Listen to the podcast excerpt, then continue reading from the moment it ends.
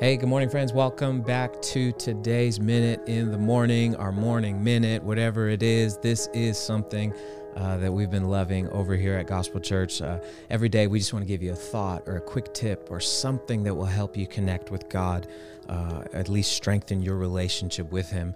And maybe you're listening to this and you're like, I'm not a Christian or I'm not a follower of Jesus, like you guys say. Well, then let today's podcast at least give you just a, a sneak peek into what it might be like if you wanted to make that decision to follow Jesus. Hey, John chapter 1 today, uh, I want to show you verse in verse 10. This is the opening text of John's uh, infamous gospel. It's uh, unlike the three synoptic ones at the end uh, of all four of these gospels. John is positioned there and he says why he wrote this book. But we're at the first chapter today, the opening lines of this uh, awesome piece of work. And in verse 10, the writer John says this about Jesus it says, He was in the world, the world was made through him, yet the world did not know him. I'll read that again. It says, Jesus was here in the world. This is the world he created. He, it was all made through him, but the world did not know him. Um, I felt like the Holy Spirit whispered to me today, Don't miss it, Billy don't miss it. Uh, a couple years ago, when my wife and I were on our honeymoon, we, we first got married. We went to New York City and we were walking around downtown. We had all these things that we wanted to see. We were looking for this one particular building, and I had it on my phone. She had it on hers. And we were just kind of like stuck on the street, so confused about where we were.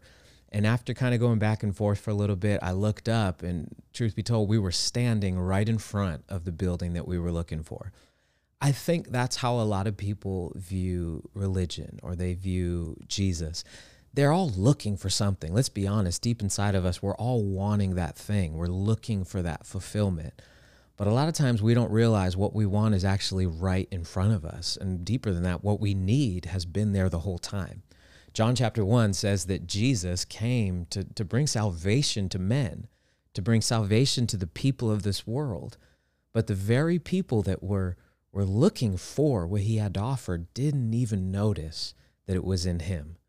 Isaiah says that there was nothing physically beautiful about his form that would make us think he is God, that everything about him did not meet our expectations at first.